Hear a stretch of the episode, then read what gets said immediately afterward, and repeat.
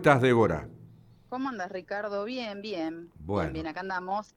Yo decía plan que... de lucha. Sí, sí, que es cruel y es mucha, ¿no? Eh, vos sabés que yo decía, estás al tanto, ¿no? De un problema que tiene usted que en Rosario con motivo de que el presidente de la AFA no firma un documento que tiene que ver con las paritarias entre el gremio de ustedes y las autoridades pertinentes. En Central, eh, digamos, hay un problema particular en Central, hay uno en Colonia y uno general hoy en día que tiene que ver con la reapertura de paritaria. En Central los compañeros no cobraron todavía, eh, perdón, en Central, en News, los compañeros no cobraron todavía el, el sueldo de octubre, ¿sí? En News. En Colón, ¿qué nos pasa? Lo que pasa siempre, que Viñati espera que se homologuen los, los convenios, cuando eso es un trámite eh, netamente que lo administrativo del, Ministerio de Trabajo, no, depende ni de UTEDIC ni de Colón. Entonces Viñati espera que se homologue, que eso puede llevar una homologación hasta un año, y después y ahí recién paga los aumentos. O sea que como todavía los últimos incrementos de, de, paritarias de, de AFA no están homologados, los compañeros de Colón están pagando, están cobrando las paritarias a valor junio, ¿sí? O sea que los, incrementos que vinieron posteriores, como no están homologados en el ministerio, Viñati no los paga. Por un lado eso.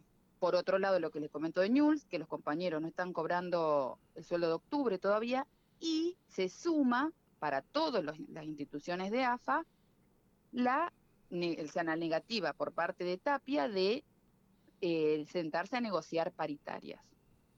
Bueno, sí que son esos tres problemas. El, el mayor hoy en día, por supuesto, es también este de, que no se sienta a negociar paritarias porque los demás convenios que tiene UTEDIC, UTEDIC es un gremio que nuclea varias eh, actividades, eh, como las civiles, las mutuales, los barrios privados, eh, los gimnasios. Ellos ya se sentaron a negociar las cámaras y se logró un reajuste por la cuestión inflacionaria que todos conocemos. AFA, por el momento, es la única que no se quiere, digamos, sentar a negociar. Y bueno, en eso estamos. ¿Y el partido entonces se juega, no se juega, corre riesgo para pasarle limpio al hincha de Colón?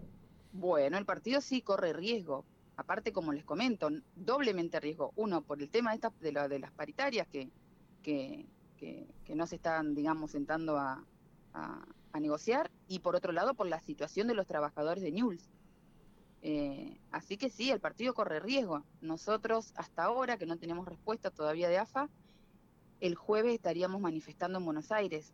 Viajamos desde acá eh, con trabajadores de Colón, de Unión, bueno, y nosotros eh, como comisión directiva vamos a viajar a, manifestar a la, a, la, puerta de AFA.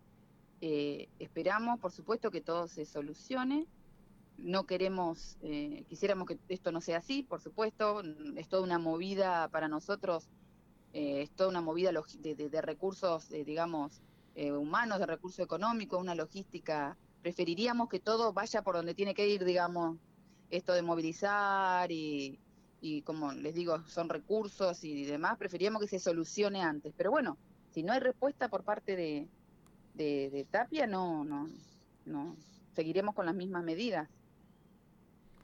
Bien, Débora, vos otra pregunta. Sí, no, otra pregunta. A ver, ¿esto afecta solamente al partido de Colón y Gimnasia o a los otros cuatro partidos que se van a jugar también el fin de semana? También a los otros partidos. ¿Por qué? Por esto mismo, porque eh, las, paritarias serían para todos los clubes de AFA que se ven afectados. Hoy hubo un estado de asamblea y movilización en todos los clubes de, de AFA. ¿sí? Nosotros estuvimos en Colón, una asamblea, en Unión, y en, los demás clubes del país también, así que eh, peligran también esos otros partidos.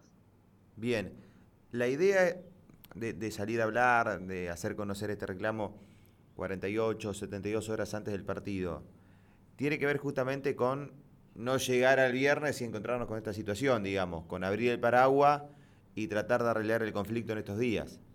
Claro, sí, sí, tiene que ver con eso y también tiene que ver con una cuestión del contexto, o sea, están, mira, justamente hace un rato salió uno de los convenios que faltaban, que es el de gimnasio. Eh, la semana pasada salió el convenio de civiles, o sea, estamos en, reapertura de paritarias y bueno, y ya cerraron todos los convenios excepto AFA. Eh, ¿Qué dice AFA? ¿Cuál es el argumento de ello? Es que cuando se firmaron las últimas paritarias, en el acta acuerdo se eh, dispuso que en enero se vuelven a juntar. Pero, viendo el contexto, digamos, del, país, del inflacionario, la crisis que hay, es por eso que también eh, nosotros exigimos que se, no, no solo nosotros, los trabajadores nos exigen como corresponde a, las organizaciones gremiales que nos sentemos a negociar.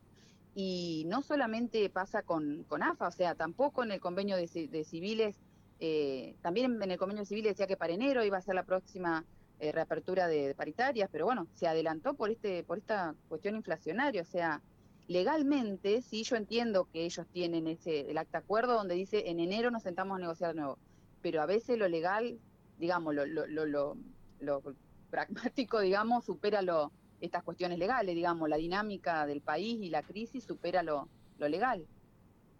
Sí, es entendible, está claro el reclamo.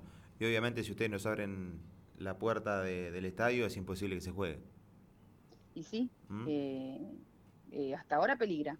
Así que bueno, tendremos que ver, nosotros estamos en contacto todo el tiempo con la seccional de Rosario porque eh, nosotros, Santa Fe tiene de, está dividida en dos, en la seccional Santa Fe del centro norte y Rosario, y bueno, los compañeros de Rosario también están con la con las mismas medidas, así que estamos trabajando. Por experiencias previas, esto no es la primera vez que ocurre, y siempre a último momento, sobre todo en Colón, ha pasado.